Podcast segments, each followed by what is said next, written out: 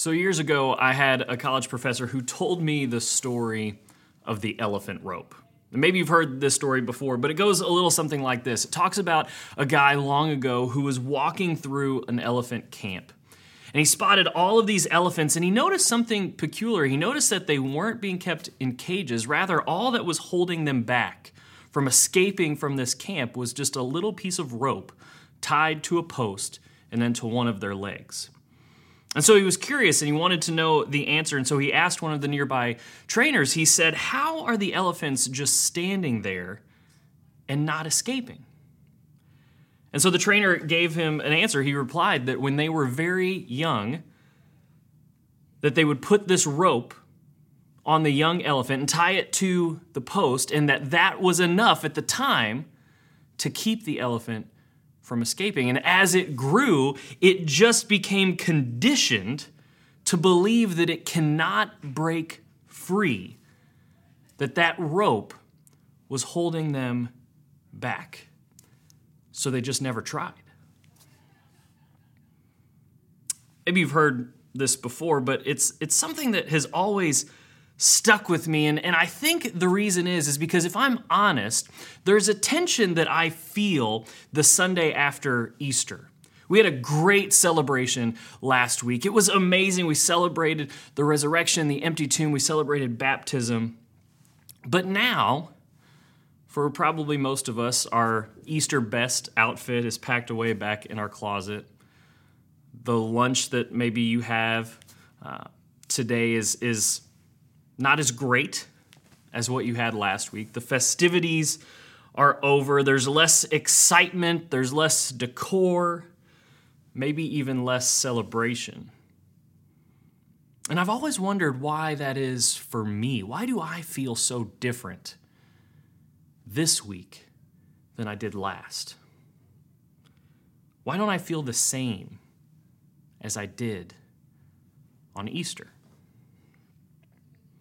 And I think why I resonate with the elephant rope story so much is that at the end of the day, when the meal is over and when the company's gone and when Monday comes, I still feel like I'm tied to the same post, unable to truly ever be free.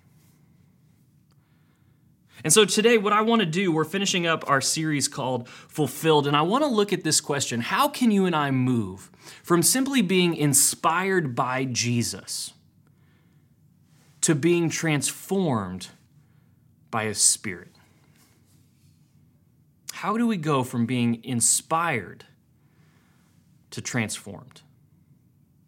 Let's define our terms real quick. Let's kind of break down where we are so that we're all on the same page. When I talk about inspiration, Here's what that means Inspiration is the process of being mentally stimulated to feel or to do something right? I always think of those uh, those uh, McLachlan commercials, right? Sarah McLachlan with the the dogs in the arms of an angel, right? Those commercials inspire you. They're trying to make you feel something so that you will do something, so that you will adopt a stray dog into your home, right? But transformation is different. Transformation, when we talk about that, it means to change greatly the nature of something or the condition of something. If you have your Bibles with you, uh, I would encourage you to go to Galatians chapter 5, and then later on, we're going to be in Acts chapter 2. But I love the book of Galatians because Paul writes this very powerful letter to the churches in Galatia. So, a little bit of background he established these churches in this region called Galatia. We would look at it as modern day Turkey. And these churches were made up of both Jews and Gentiles. And Gentiles are very simply non Jews. And they were pretty uh, healthy churches for a while.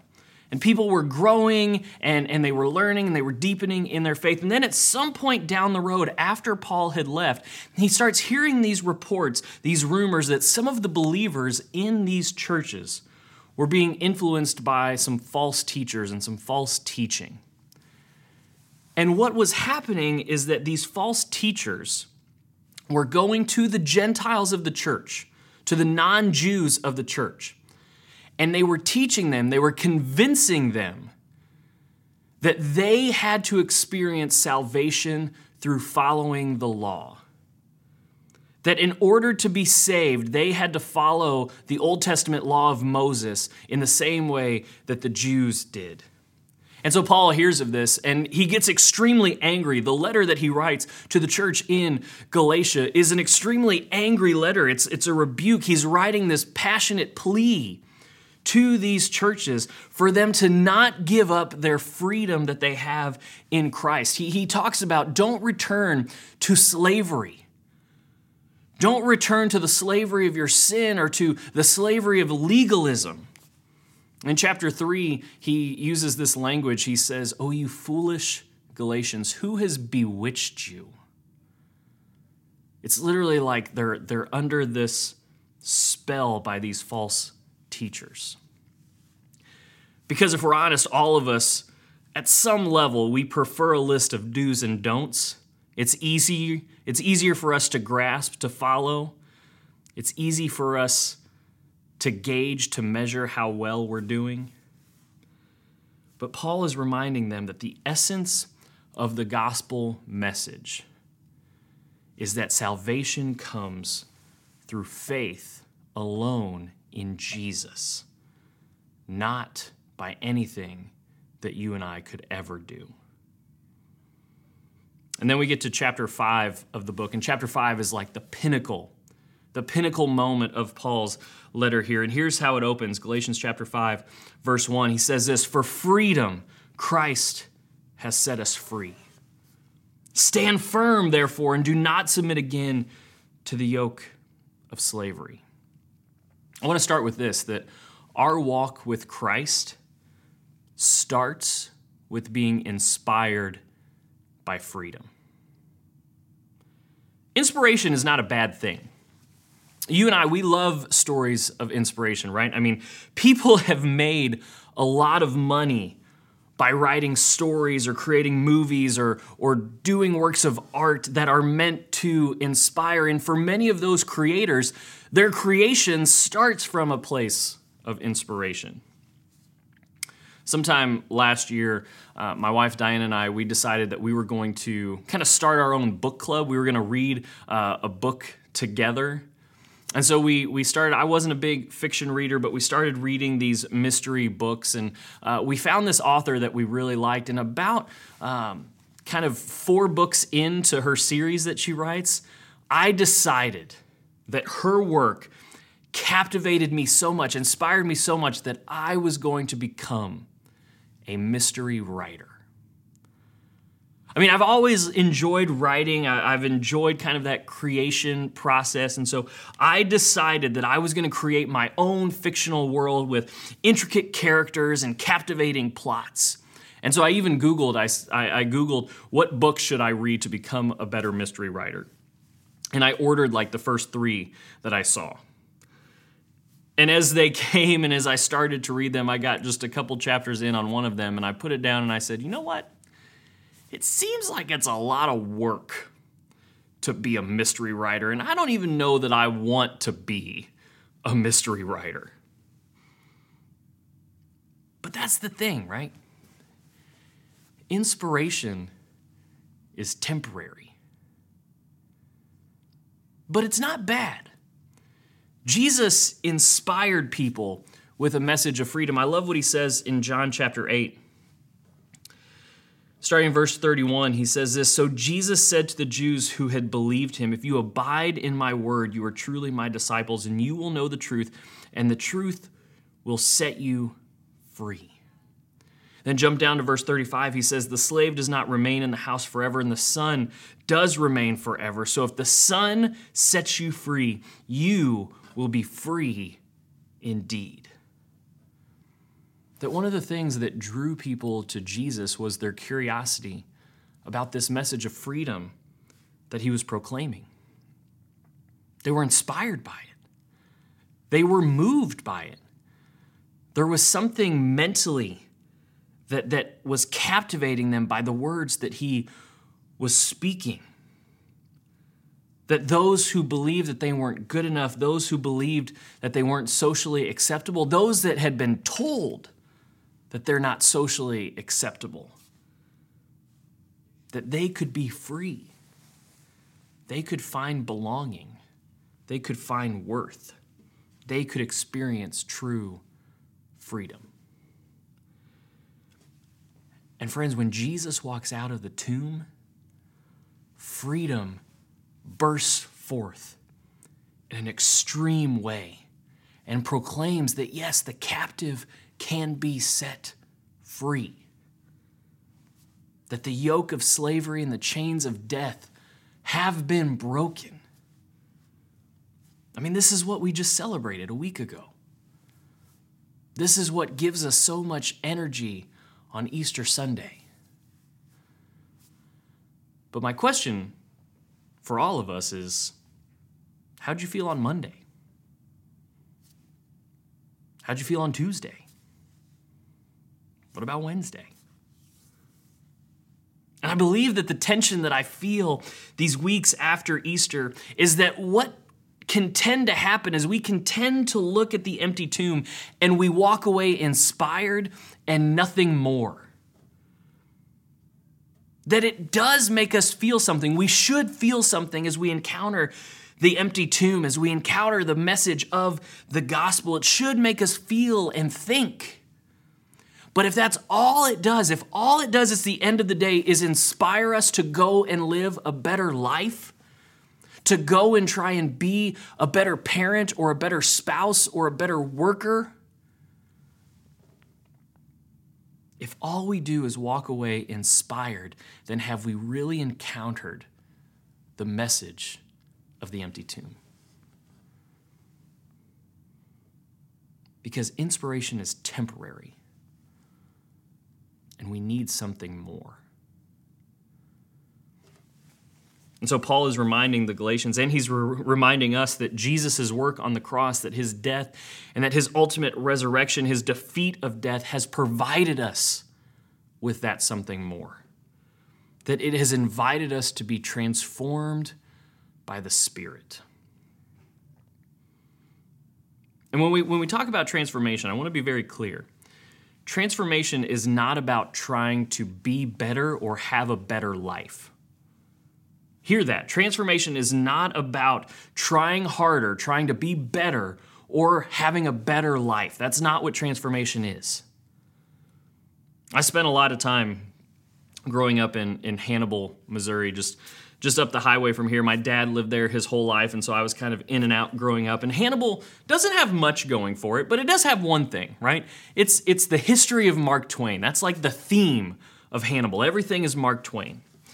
And so I learned a lot about Mark Twain growing up, and I learned that he had some very strong opinions on religion. That he wasn't often swayed by religious propaganda or, or different sermons that he would hear. And he was reportedly once said, he, he once said this that church is good people standing in front of good people, teaching them how to be good people. Let that sit for just a moment. Church, as Mark Twain saw it, was good people standing in front of good people, teaching them how to be good people. But, friends, we're not called to try to be better people. If that's what we think, then we have completely misunderstood spiritual transformation. The gospel has to be bigger than just this right system of moral behaviors, of rights and wrongs, that we need to understand the very nature of the transformation that we encounter at the empty tomb. So Paul picks up this idea in Galatians 5, verse 16. He says this, But I say, walk by the Spirit, and you will not gratify the desires of the flesh. For the desires of the flesh are against the Spirit, and the desires of the Spirit are against the flesh. For these are opposed to each other to keep you from doing the things that you want to do. But if you're led by the Spirit, you're not under the law.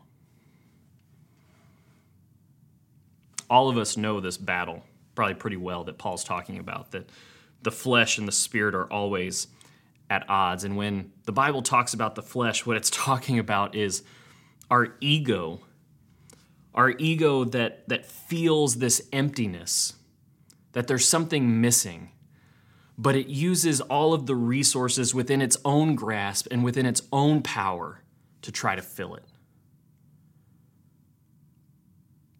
Our flesh is the attempt to try to satisfy ourselves with anything except for God's call to redemption. And so the gospel inspires us to freedom, but it calls for more. It calls for us to be transformed by the Spirit, to walk in the Spirit, to be led by the Spirit. But here's something that I've learned words like transformation and words like change can be heard very differently from person to person. We all have different feelings, different reactions when we talk about these kind of things that the goal is not to produce good religious people, right? The Pharisees in the New Testament could be labeled as good religious people, and Jesus condemned them more than once. But Jesus' invitation to be transformed is a spiritual level more than it is a behavioral level. That to move beyond inspiration of Jesus and his teachings, to move into transformation, is to literally invite death upon our old selves. To invite death upon us so that we can be recreated as a new creation alive in Christ. Let me say it another way. Inspirate, Inspiration without transformation is only information. Let me say that again. Inspiration without transformation is only information. But the flip side of that is that inspiration that leads to transformation, that's freedom.